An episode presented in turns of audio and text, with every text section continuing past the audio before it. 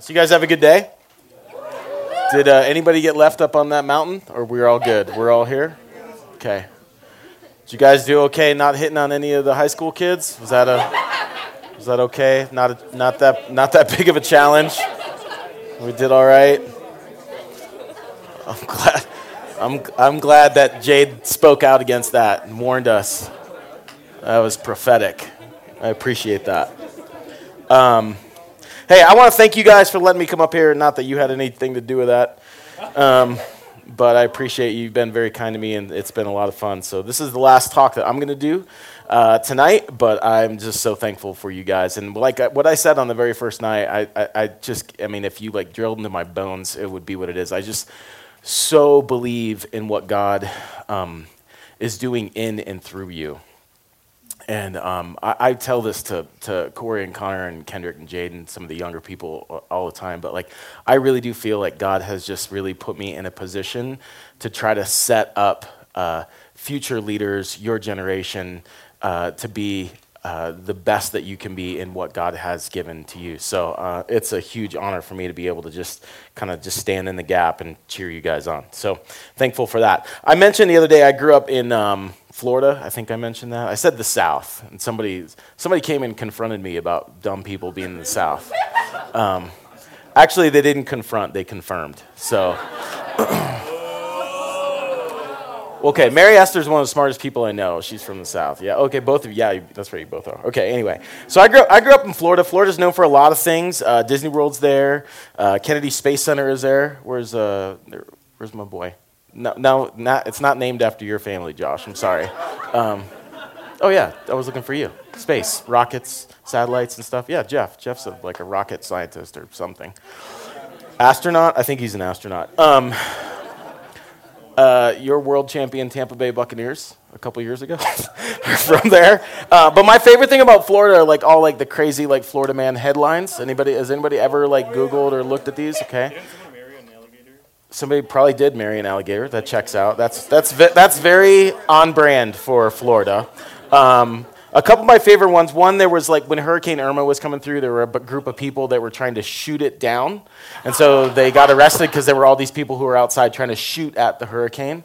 There was another guy um, who tried to, he tried to rob a Wendy's by throwing an alligator through the Wendy's drive through window and he got arrested for assault with a deadly weapon because he had that. But uh, that's real. I mean, that's real.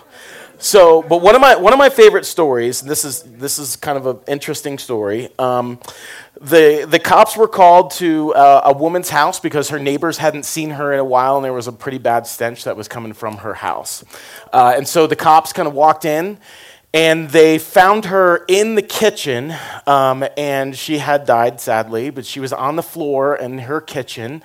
Um, and there was a knife in her hand, like a butcher knife that was in her hand, and there was blood everywhere.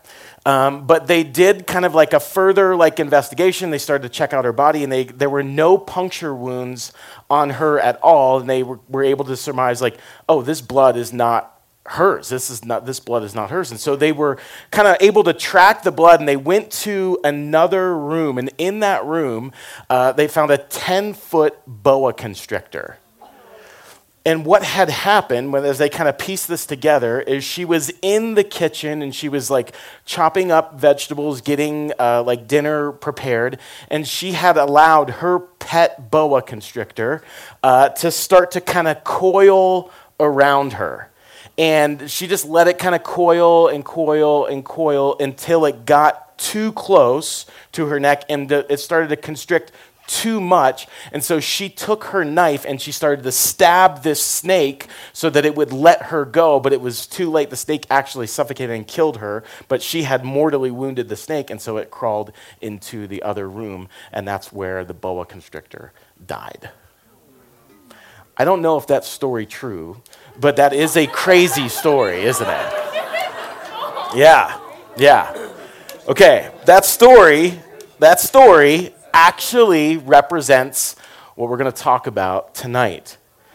Because what that story represents is what happens in our lives when we have little pet sins, little pet lies, little pet thoughts or behaviors or compromises or just like little pet like rebellions that we allow to just kind of like hang out and kind of coil around our lives and they just slowly kind of wrap their way around us. So I want to share a story from the Bible about a man um, of God whose life was shaped by this reality.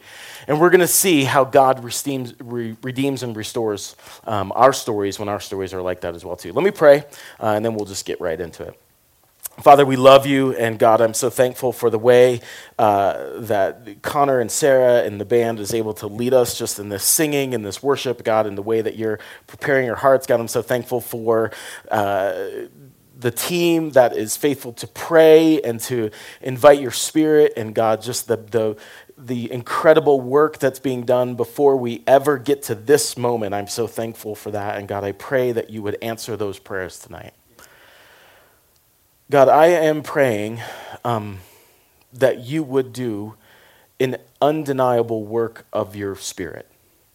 We have all been to lots of moments where we've listened to lots of sermons and we've been in things like this. And God, we just don't need to go through the motions one more time. God, we just don't need to do this if you're not going to be active and working and present and changing and convicting and wooing and doing all the things that only you can do, God. So I am praying, God, that you would work in an undeniable way. God, I thank you for the ways that you've already started to prod our hearts. God, I'm, I'm thankful even for people who are getting upset at what you are saying to them or doing in them. And God, I pray that you'd continue to just make us uncomfortable in this moment. But God, I pray more than anything, God, that tonight we would hear your voice over us of how much you love us and how much you care for us and how intimately you are acquainted to every single detail of our lives. And God, you, you love us just the same. So I thank you for that, Holy Spirit. We need you. So, Holy Spirit, would you come? Would you, would you show us God, what it is that you have for us. Give us eyes to see, ears to hear.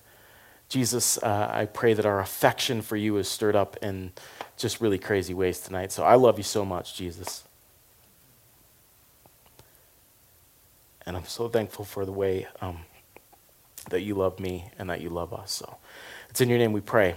Amen. Uh, we are going to talk tonight about a guy named Samson, and we're in kind of the book of Judges again. So we're in the time of Judges again.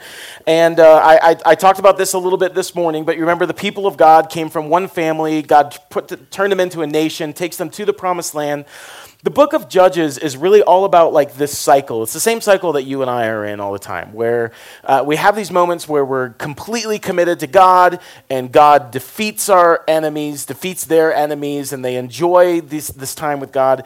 And then they kind of cycle back to going back to these idols and going away from God, and enemies start to creep in again and overtake them and oppress them, and they go in this like con- constant cycle with, with God and here the the enemies that are kind of like so we had the midianites this morning. Now we're going to be dealing with the philistines. If you've ever heard the story of david and goliath so goliath was a philistine champion philistine giant. And so there the philistines are harassing they're just major bullies in the lives of god's people right now. And so the the people of God, the nation of Israel begins to pray, and so God raises up this judge, Samson. Remember when I was talking about the judges, don't think like a Judge Judy, think more like kind of like Avengers, especially when you start to hear about this dude, Samson, tonight. So the story that we're going to look at, uh, God, it starts where God speaks to two people, a husband and a wife. Uh, the husband and wife, they're not able to have children, but they pray and they ask God for a child. So Judges chapter 13 is where we're going to kind of start. And the scene unfolds where God sends an angel to speak to this woman, and he says, You're going to have a son, and he's basically going to be like an Avenger. But Manoah, the husband, wasn't there, so she tells him, He prays, God, can you please send the angel back? Because I got a few questions. And then God again sends the angel in verse in chapter 13, and we'll start in verse 9. And so this is the conversation that the angel has with um, essentially Samson's parents. God answered Manoah's prayer, and the angel of God appeared once again to his wife as she was sitting in the field, but her husband Manoah was not there. So she quickly ran, told her husband, This man appeared to me. Uh, the man that appeared to me the other day is here again. So Manoah ran, ran back with his wife and asked, Are you the man who spoke to my wife the other day? Yes, I, yes, he replied, I am. So Manoah asked him, Okay, when your words come true, what kind of rules should govern the boy's life and work? Right? So they've been told, You're going to have a son. And he's like, Okay, when we have this boy, what are the rules that are going to govern his life govern his work? And the angel of the Lord replied, Be sure your wife follows the instructions I gave her. She must not eat grapes or raisins, drink wine or any other alcoholic drink, or eat any forbidden food. Then Manoah said to the angel of the Lord, Please stay here until we can prepare a young goat for you to eat. I will stay, the angel of the Lord replied. Angel of the Lord is always down for something to eat. You see that all throughout the scripture. However, he says, I'm not going to eat anything. However, you may prepare a burnt offering as a sacrifice to the Lord. Manoah didn't realize it was an angel of the Lord. So remember, we talked about the angel of the Lord before, so this pre incarnate Christ, it's showing up here again.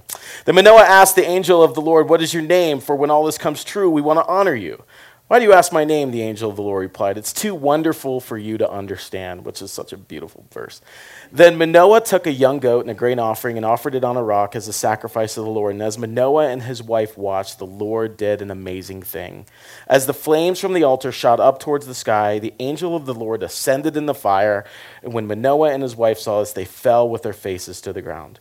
And the angel did not appear again to Manoah and his wife. Manoah finally realized it was the angel of the Lord, and he said to his wife, We will certainly die, for we have seen God. But his wife said, If the Lord were going to kill us, he wouldn't have accepted our burnt offering and grain offering. He wouldn't have appeared to us and told us this wonderful thing and done these miracles. So, pretty impressive presentation there. So, when her son was born, she named him Samson, and the Lord blessed him as he grew up and the Spirit of the Lord began to stir in him while he lived in Mahaneh-dan. So they're going to have a baby, and the angel says this man's going to have like this kind of superhuman strength. Um, but God gave a, partic- a few particular guidelines. So there's some rules around Samson's life because he has been set apart, because he's been given, God gave him this strength uh, for the deliverance of God's people. There are some rules for Samson to live by. Uh, and of course, these are rules for Samson's life, so these are not necessarily rules for your life or for my life, but these are unique for Samson. The, so there's three things that you need to know about Samson. There's three rules around his life. The first, uh, he was never to touch anything that was dead. Okay? Don't touch anything that's dead. That seems fairly reasonable. Uh, no wine or no strong drink. So, uh, dang, someone, yeah, that would be kind of, well, if you want superhuman strength, that's what it takes. All right. And then the last one, uh, and this might seem a little bit odd to you, uh, but he was never to cut the hair on his head. Okay? So, no haircuts, no Cabernet, don't touch anything that's dead. Okay? And so his mom and his dad, they say, okay, God, if that's how we're going to raise him, you're God, that's what you want. He's going to have a great deal of power that carries with it a great deal of responsibility. Thank you, Spider Man. The Bible would say it to whom much is given, much is required. And so he has these three simple ways that Samson can show that he's dependent on God. Okay? So God wasn't just like kind of coming up with these like arbitrary rules, right? These are ways that he can show that he's dependent on God.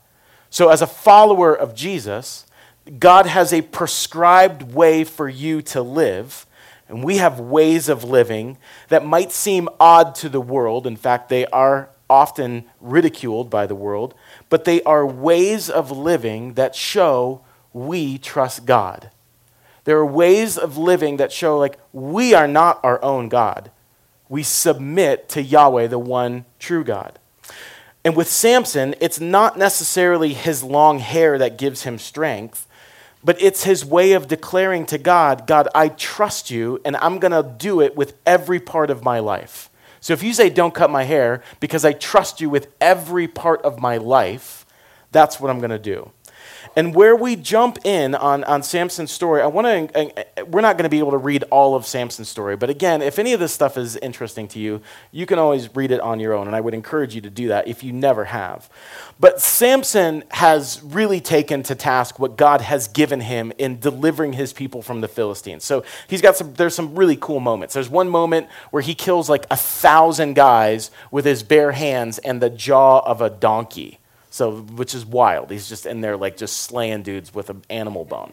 Um, there's another moment. There's, there's something with Samson, too, where he, Samson does not do well with women. He gets in a lot of trouble with women. And at one point, he has this kind of altercation where he catches a bunch of foxes I don't know how he catches them, but he catches a bunch of foxes and then he ties their tails together and then he lights all their tails on fire and then he lets them go in his enemies' fields. So his enemies have all these like wheat fields and grain fields and stuff. So he catches all these foxes, which is crazy, ties them together, crazy still, lights them on fire. I love Samson. And then he just lets them go and they run through the field and they burn up everybody's field, which is like a wild way to commit arson, but that's what he does. So the Philistines, they're like, this dude is a problem. We have got to get rid of this Samson guy. And it has not gone well because what they do is they keep sending like all their soldiers and they are sending like their like hit squad, they send like their SEAL Team 6 in from, and it is not going well. So now what they're going to do is they're going to recruit a spy and they recruit a woman by the name of Delilah. And so Samson sees her and he's like, hey there, Delilah. And so she shows up. And they, it's stupid, is that what it is stupid. And so the Philistines give Delilah like this huge sum of money. And they, and they say, okay, Delilah, here's your, mess, here's your mission. You need to figure out the source of Samson's strength because we have to deal with this guy. And so in the scriptures, she actually has several moments where she's trying to ask Samson, like, okay, you know, if you really love me, uh, you, you know, if I'm really yours, uh, like, tell me the source of your strength. And Samson Samson is a savage because he keeps lying to her. And he tells her, he's like, oh, it's this. And then she's like, okay. And so then she tells a group of soldiers, like, hey, I figured out what the source is. I did the thing. They come in to get him. She wakes him up. And then he busts up all these dudes. And she's like, why do you keep lying to me? And he just kind of laughs it off because this is Samson's just cold like that. Okay, so then now we jump into the story in chapter 16. Okay, so she's had several moments with Samson where she's trying to figure out what the source of strength and he keeps lying to her, he keeps messing with her. But now she's finally kind of wore him down. So, I, I, Harley, I told you verse 16. I'm going to start actually in 15. Okay, in verse 15, chapter 16. Verse 15, chapter 16. Delilah pouted. How can you tell me I love you when you don't share your secrets with me? You've made fun of me three times now, and you still haven't told me what makes you so strong. So people have just been having relationship problems for a long time. She, the, verse 16 I love. She tormented him with her nagging day after day until he was sick to death of it. That verse will preach. All right. Okay. Finally, Samson shared his secret with her. He says, My, heart, my hair has never been cut, he confessed. For I was dedicated to God as a Nazarite from birth. And if my head were shaved, my strength would leave me, and I would become as weak as anyone else. And so, verse 18, Delilah realized he had finally told her the truth. So she sent for the Philistine rulers. Come back one more time, she said, for he's finally told me his secret. So the Philistine rulers returned with the money in their hands. And Delilah lulled Samson to sleep with his head in her lap. And then she called in a man to shave off the seven locks of hair. This is why you don't spend the night at your girlfriend's house. Amen? Hey. In this way, in this way, she began to bring him down and his strength left him. 21, she cried out, Samson, the Philistines have come to capture you. When he woke up, he thought, I will do as before and shake myself free. But he didn't realize the Lord had left him. Can I just tell you, it's one of the saddest verses in the scriptures. He didn't realize that the Lord had left. The Bible doesn't say he didn't realize that his strength was gone. He said he didn't realize that the Lord had left him because that was the source of his strength. And so the Philistines captured him and they gouged out his eyes and they took him to Gaza where he was bound with bronze chains and forced to grind grain in the prison. So, unquestionably, the worst day of Samson's life. Imagine you go from having superhuman strength, you can't be defeated. The power of God rippling through your body. And on this day, you wake up from your nap thinking once again you'd be able to take out whoever is against you, and then all of a sudden, the power is gone. The power is gone. You get knocked out. You wake up in a prison. Your eyes have been gouged out. And now you push a millstone till you die? I mean, how, how, how horrible would it be to realize my sight is gone and I'm in chains? The story is told, and it's meant to be a disturbing image for us. It's meant to be a cautionary tale. It's meant to make us uncomfortable and to shake us from a certain way of living. And of course, the question that we're supposed to ask is how could Samson be so foolish? Like, how could this happen to him? Willingly giving the enemy his secret. When we talk about a secret here with Samson, the secret is really between him and God. And there's a secret between us and God. And, and the word that the scripture uses to, devi- to define that secret is the word intimacy. Uh, Psalm 25 says, The secret of the Lord is with those who fear him, meaning, like, the secret of the Lord is an intimacy that you have with the one true God. And to live in fear of, of God is not that you're scared of God, although when you understand who He is, there is a level of awe that takes you back. But it's about reverence. It's about reverence. So here is Samson who has a secret, an intimacy with God, a special set apartness with God. There, there at one point was a real reverence for, for God. And, and the mark of intimacy, the uniqueness of the relationship, was Samson keeping this secret, but he willingly gives it away.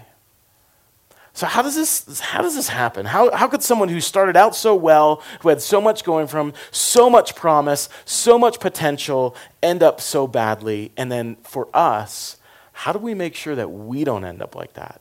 How do we avoid the steps that Samson took? Because with Samson, it starts with small compromise. We're going to see that in the story. It ends up with Samson blind, in chains, in prison. But it doesn't start there.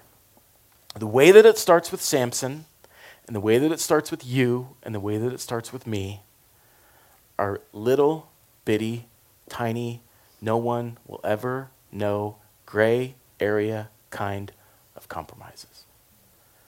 Back up to Judges chapter 14. Chapter 14, verse 5. As, as Samson and his parents were going down the Timnah, a young lion suddenly attacked Samson near the vineyards of Timnah. It's always, pay, it's always good to pay attention just to what exactly is like happening in these verses. Okay, why is Samson in a vineyard? Dude's not supposed to drink wine. So why go visit a vineyard? I love pizza, but I'm kind of at the age where I probably shouldn't eat pizza every single day. So if I just go like kick it at like Venezia's or like Sal's Gilbert Pizza all day, and I'm like, I just want to see how it's made. I just want to sit here and like smell it. I'm not gonna eat it. I don't eat. I'm not gonna eat too much. I'm just gonna sit here and just watch everybody else eat it. It's not very wise, is it? So Samson, like, man, why even go there? It's just not a great decision. Maybe, well, technically, I'm not drinking, I'm just around it. Yeah, but bro, it's not even good to be around it. I know nobody here is probably like this, um, but when I was in high school, I made a ton of bad decisions. Uh, and I was uh, actually pretty bad about lying about them, too. Um, so one night, I remember I came home from being out with friends, and I smelled uh, like cigarette smoke um, because I was around friends, I was around people who were smoking at some party or something. And so my parents, because they're good parents, they're like, hey, you know, were you smoking? I was like, no, but I had some friends and, and they were smoking. And because my parents are not idiots, they were like, oh, great, well, can we smell your fingers? Yeah. And they smelled my fingers. And because I'm a big fat dummy, my fingers smelled like smoke because I had been smoking. and um, even, this is how stupid I really am. When they were like, well, why do your fingers smell like smoke? I was like, Oh, I was just holding cigarettes for my friends. they didn't buy it. Here's the point do not put yourself in the path or the place or of foolishness or wickedness if you don't want to get caught up in foolishness and wickedness. Let me say it another way. If you don't want to get caught up in foolishness or wickedness. Don't put yourself in the place or the path of foolishness and wickedness. If you read through the book of Proverbs, the whole book of Proverbs is basically saying the same thing. Proverbs 13:20 says, "Walk with the wise and you become wise. Associate with fools and you'll get in trouble." And that's from the wisdom writer who's brilliant. But we all have an experience where we would say, "Yeah, that is true." that checks out in my life. And so, the question is what is the small compromise for you? What's the, what's the vineyard for you? Maybe it's an actual vineyard. Maybe that's where you shouldn't be going. But for all of us, all of us, there is something or maybe someone that we are putting ourselves around. That when we get near to it, even though we said, I'm not going to do this, I'm not going to get into that again, but we still kind of sneak off to it. And I know there's somebody in the room, because there's a lot of smart people in the room, and you're sitting there and you're thinking, you know what? This sounds a lot like legalism. And I have freedom. And you know what? You're absolutely right. You're absolutely right. You have true freedom in Christ. It is one of the most glorious, amazing realities about being a Christian that God has given us good gifts to enjoy in this world. But legalism is when I say no one can do a thing. Wisdom is when I say I shouldn't do that. Because it might not be evil in and of itself, but I get evil when I get around it. And for many of us, there are situations, there are relationships, there are temptations that make a life of holiness or a life of being set apart more difficult than it should be because we are choosing to go through the vineyard. Just because you can do a thing doesn't mean that you should. And as Samson is going through the vineyard, a lion attacks him. Okay, pause. So the Bible says that the devil is like a 1 Peter 8, a roaring lion who wants to devour us. So if I'm doing something stupid and a lion attacks me, I'm going to be like, you know what, God, I get it. Message received. I, I should not be here. That's why that lion is after me. Maybe, maybe being in a vineyard is just a crazy place for a guy who's not supposed to drink wine to be. And God is good. God is good to say, hey, Samson, turn around, man break out of the vineyard. That's not where you're supposed to be. This is a small compromise. I realize you're not drinking, you're just hanging out. It's not a wise way to live. Look at verse 6, chapter 14. It says this At that moment, when the lion springs at him, at that moment, the Spirit of the Lord came powerfully upon him, and he ripped the lion's jaws apart with his bare hands. He did it as easily as if it were a young goat but he didn't tell his father or mother about it. Okay, I got questions. How do people know how easy it is to tear a young goat apart? I don't know how that is a helpful reference for me, but apparently it's not that difficult because Samson was able to do it. But Samson keeps rolling. Look at verse look at verse 8. Scripture says this. Later, when he returned to Timnah for the wedding, he turned off the path to look at the carcass of the lion, and he found that a swarm of bees had made some honey in the carcass. Okay, Samson detours again to the place that he's not supposed to be, to go check out something he's not supposed to go check out. He wants to see what's left of that dead lion. Verse 9 says this He scooped some of the honey into his hands and ate it along the way. He also gave some to his father and his mother, and they ate it, but he didn't tell them that he had taken the honey from the carcass of the lion. Okay, it is kind of gross. However, it's also a violation of what God had said. Not supposed to touch anything dead. But there's honey in the dead thing. I really like honey.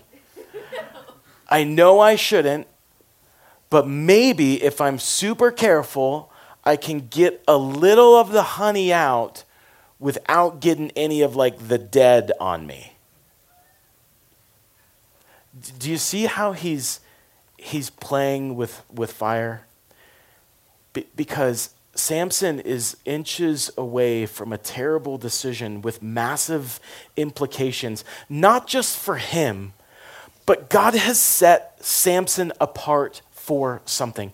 And I don't know what you believe about yourself and what you believe about your life, but can I just tell you something? Regardless of what you have done and regardless of what has been done to you, God, if you are His, has set you apart for something, a divine purpose from the throne of heaven is on your life. And when you make decisions like what Samson is doing here, it's not just about you. God has something set up for you always for the good of someone else and for the fame of Jesus. And when we do these things, it has implications not just for you and not just for him, but for the people that he's meant to rescue. And he's just messing around.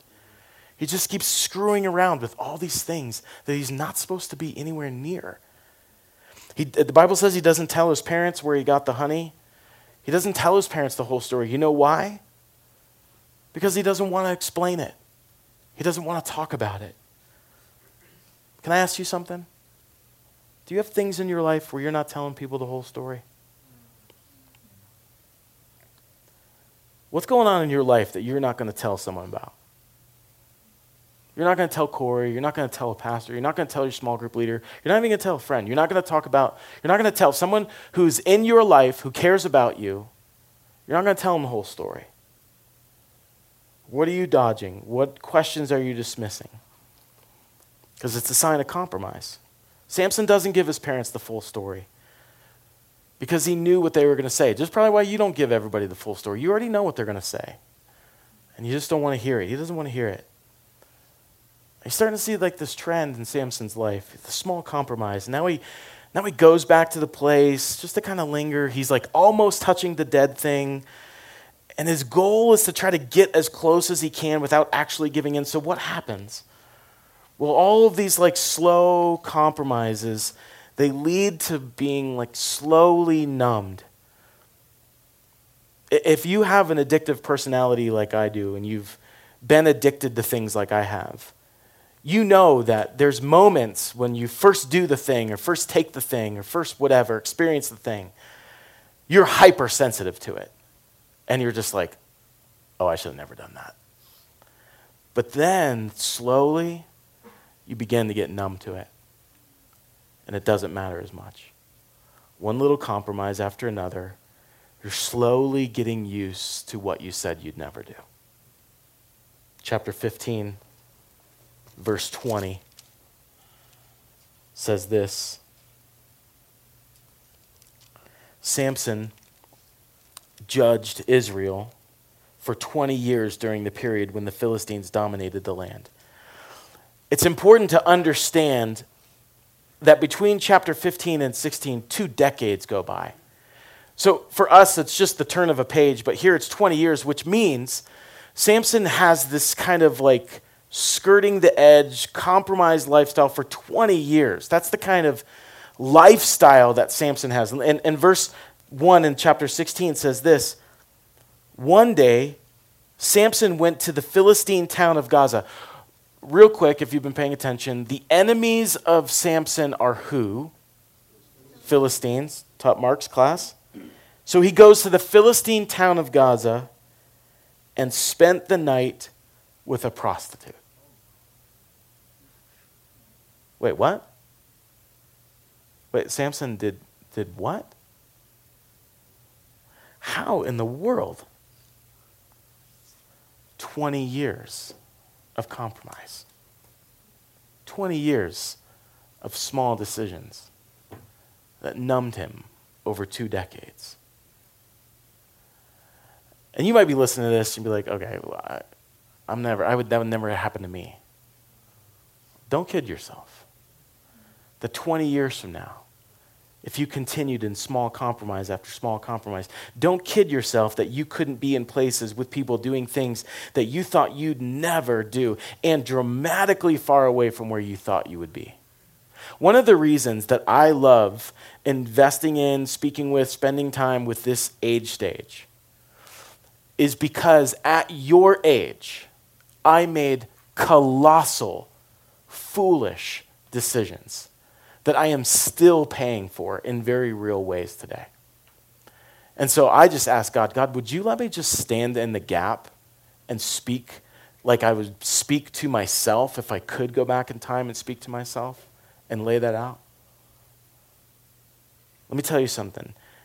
Samson is not the only person that God has ever spoken great things over. Every time he brings someone to new life in him, God has a purpose and a plan and potential on that life.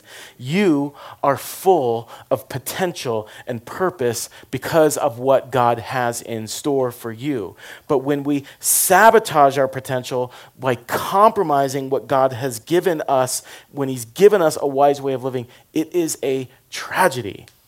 And the problem with the small compromise is that we don't see the bigger problem that it will lead to, and then what that will lead to, and that will lead to. We need to understand that the seed to every sin is in every heart. And if we allow the tiny seeds to grow into the bigger deeds, if we allow the pet sins to curl around and to entangle us and to choke us out, they will take us out. The Bible says that there is a gracious way of escape for us every time we're on the path to sin. God is gracious to send us the little way of escape. But Samson has become so desensitized because he was the playing he was playing the game of how far can I stray from God but still technically be with him. Remember when we started with Elijah and Elijah stands up on that mountain and he's like, "How long are you guys going to go back and forth? Just choose one. Either give yourself totally to Baal Either stop making the little tiny compromises and just go for it, or go totally to God. But stop going back and forth.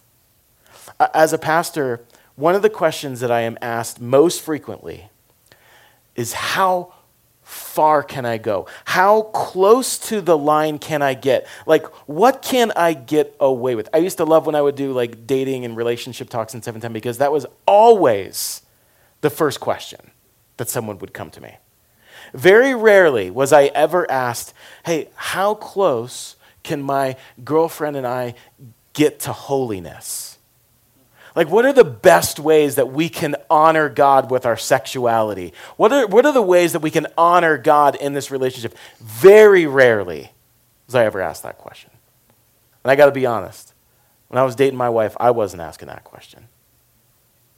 But it was a whole lot of like, how far can we go technically? What is and what isn't? But very rarely is someone saying, How far away can I get from sin? How, how far away can I back off from, from the edge of something that will take me out? Paul in the book of Romans, he says, make no provision for the flesh to fulfill it less, meaning don't even give it an opportunity if you've put on Jesus. So if you've put on Jesus, then the question is how can I live my life where I give no provision, where I give no opportunity for sin to thrive in my life? Knowing that sin and the enemy wants to hold us back from what we ultimately want. Remember, we talked about this like we are so convinced that God just wants to rob us of the things that we really want. We are so convinced, either by our own flesh or by the culture, that God wants to take pleasure from you, that God wants to take a good time from you, that God wants to take success or money or stuff or uh, relationship or sex or whatever. And like God just wants to take and take and take. That is not who God is. God, through the pages of Scripture, is giving and giving and giving until he gets to the point where, like, I have given them everything. I've designed relationships. I've designed marriage. You know who created sex? God. His idea. Thank you, God. It's a great idea. Pleasure, joy, all of those things, God gave him. And he gets to the place where he's like, you know what? I've given them everything. I've got one more thing I can give my son. I'll give him my only son. And then, like, Acts 2 is kind of like this neat little surprise. He's like, hey, surprise, I gave you my son. I also got the Holy Spirit. Wham! ah! 3,000 people freak out.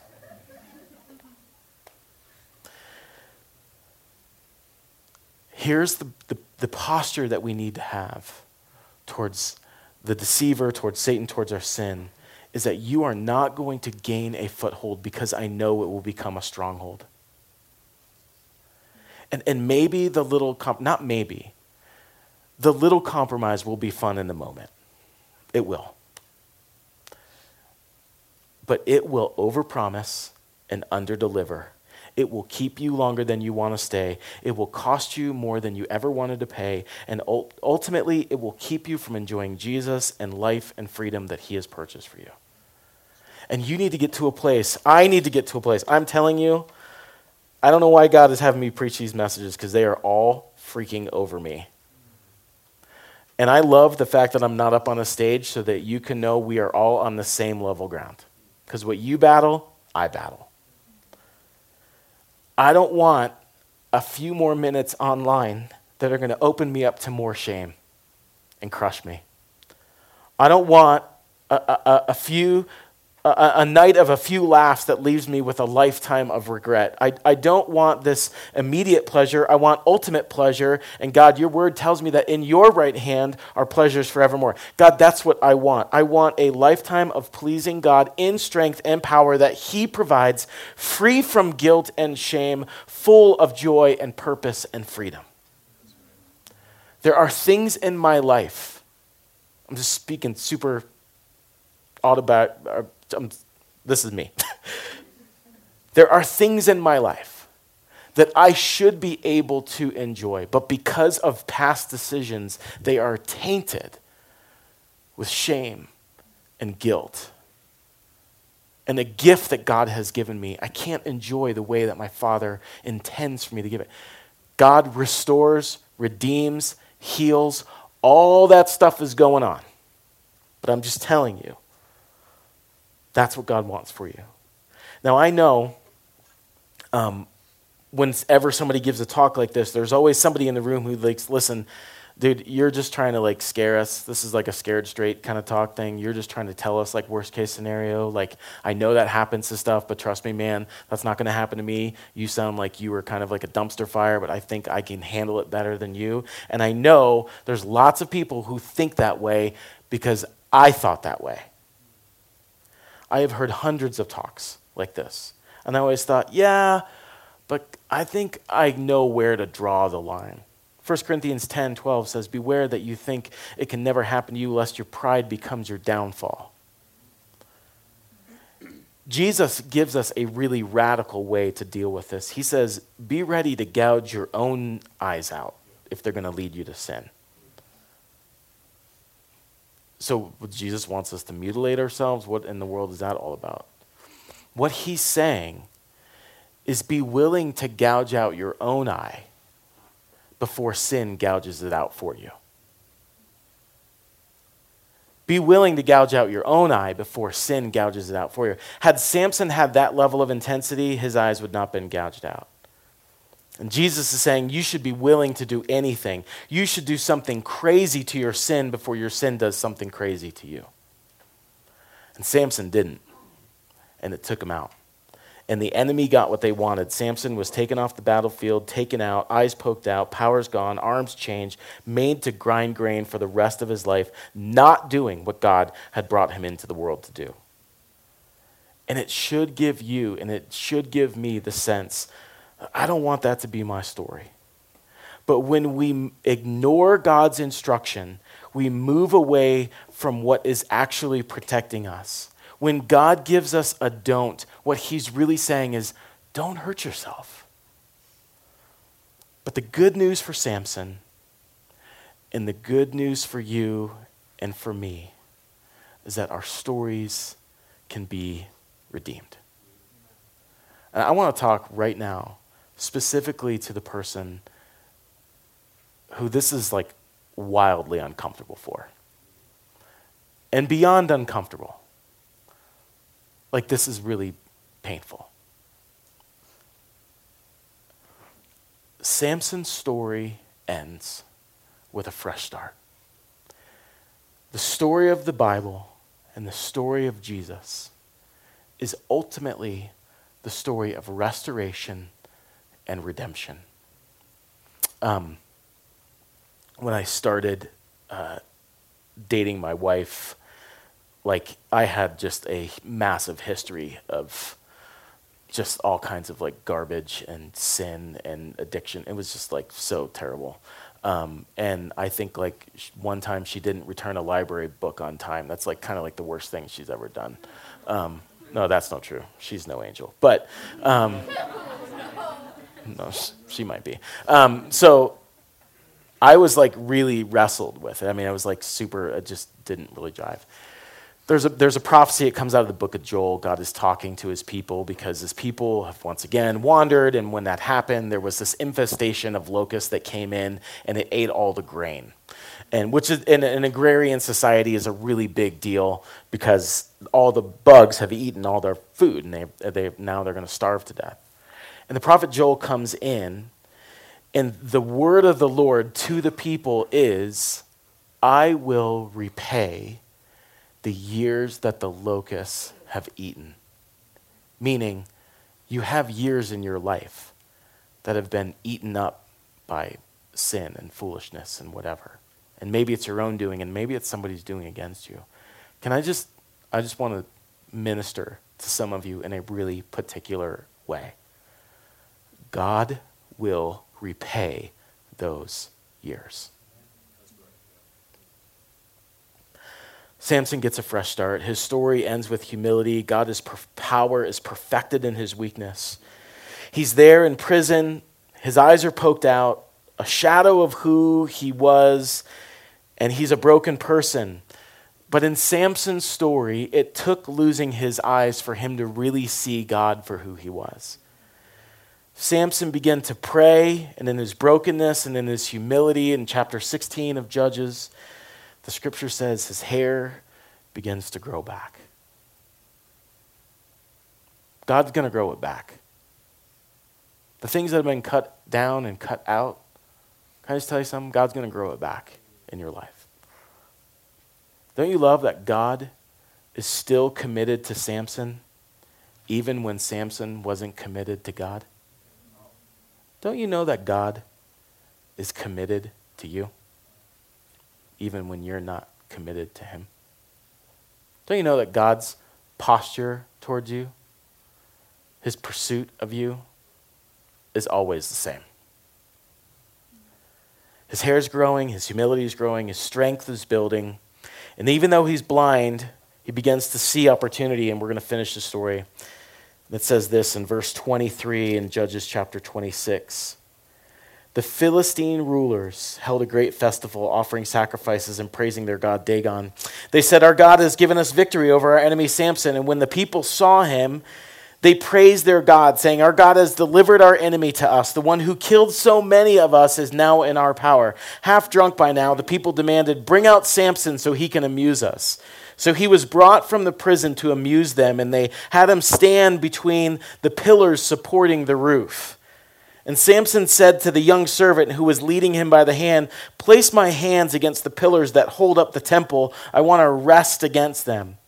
And now the temple was completely filled with people, and all the Philistine rulers were there, and there were about 3,000 men and women on the roof who were watching as Samson amused them. And then Samson prayed to the Lord, Sovereign Lord, remember me again. Oh God, please strengthen me just one more time. With one blow, let me pay back the Philistines for the loss of my two eyes.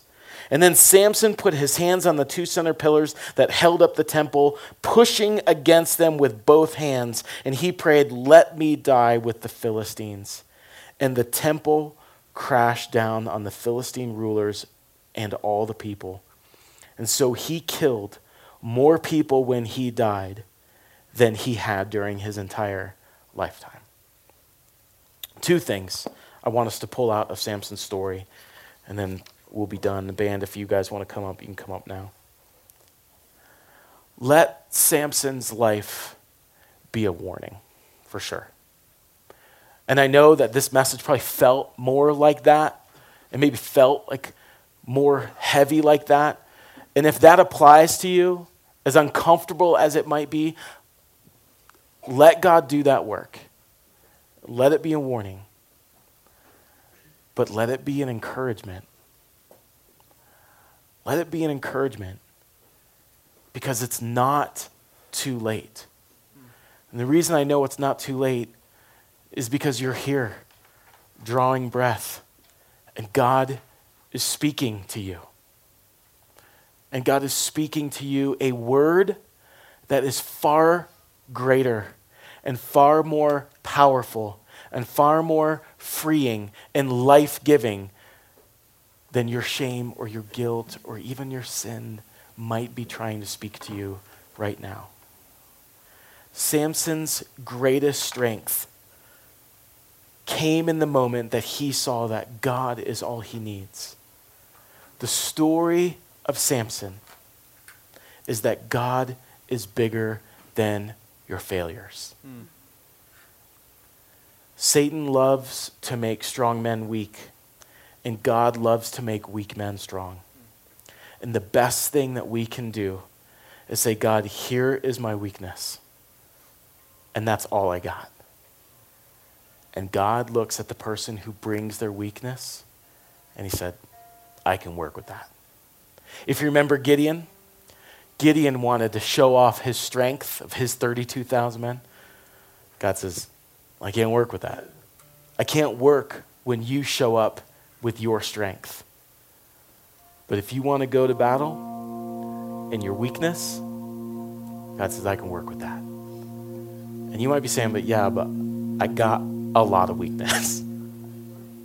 God says, I got a lot of strength. But God, I got a ton of failures.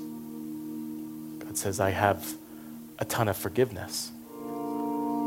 Yeah, but I got serious problems.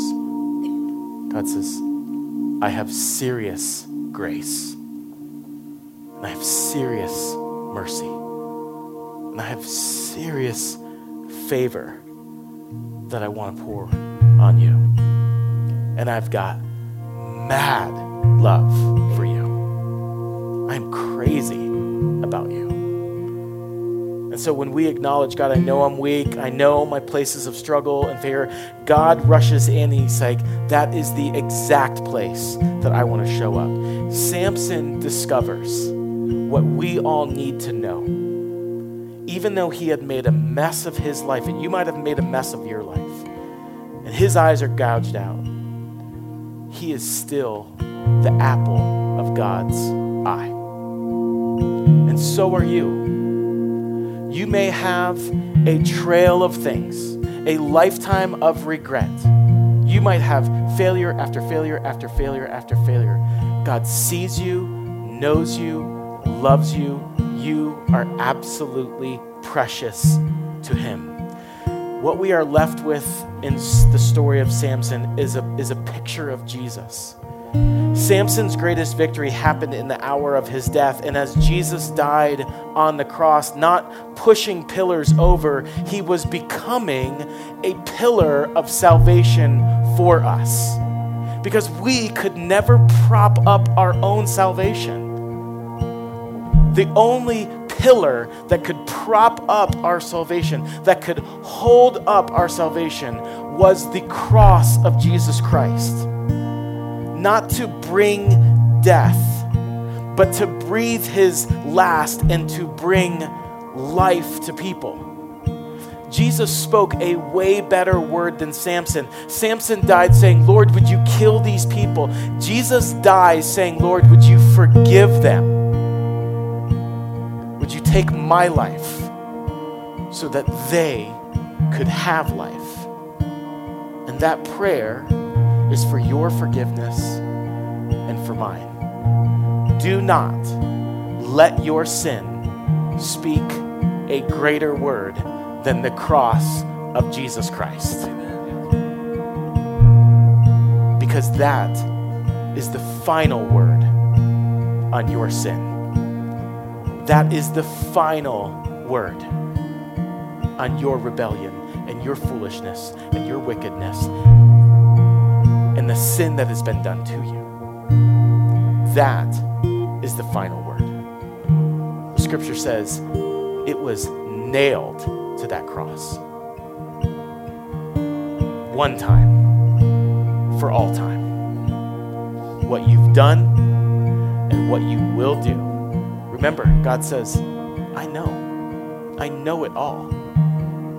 It does not stop me from choosing you because of what my son has done on your behalf. Here's what we want to do we are going to sing some songs.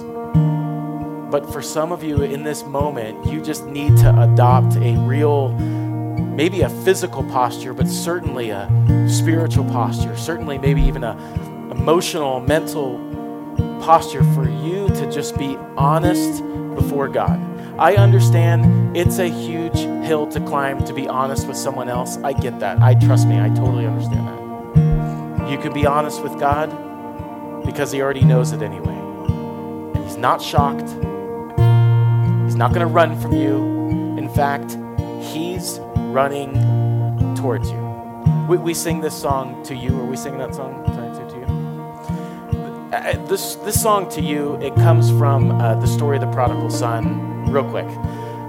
I do tell this story a lot. the prodigal son gets an inheritance from his dad, goes out, wastes it, he blows all his money, ruins his life, does a bunch of awful things, literally is sitting in pig filth, and he's like, if I just go home as a slave, it will be better.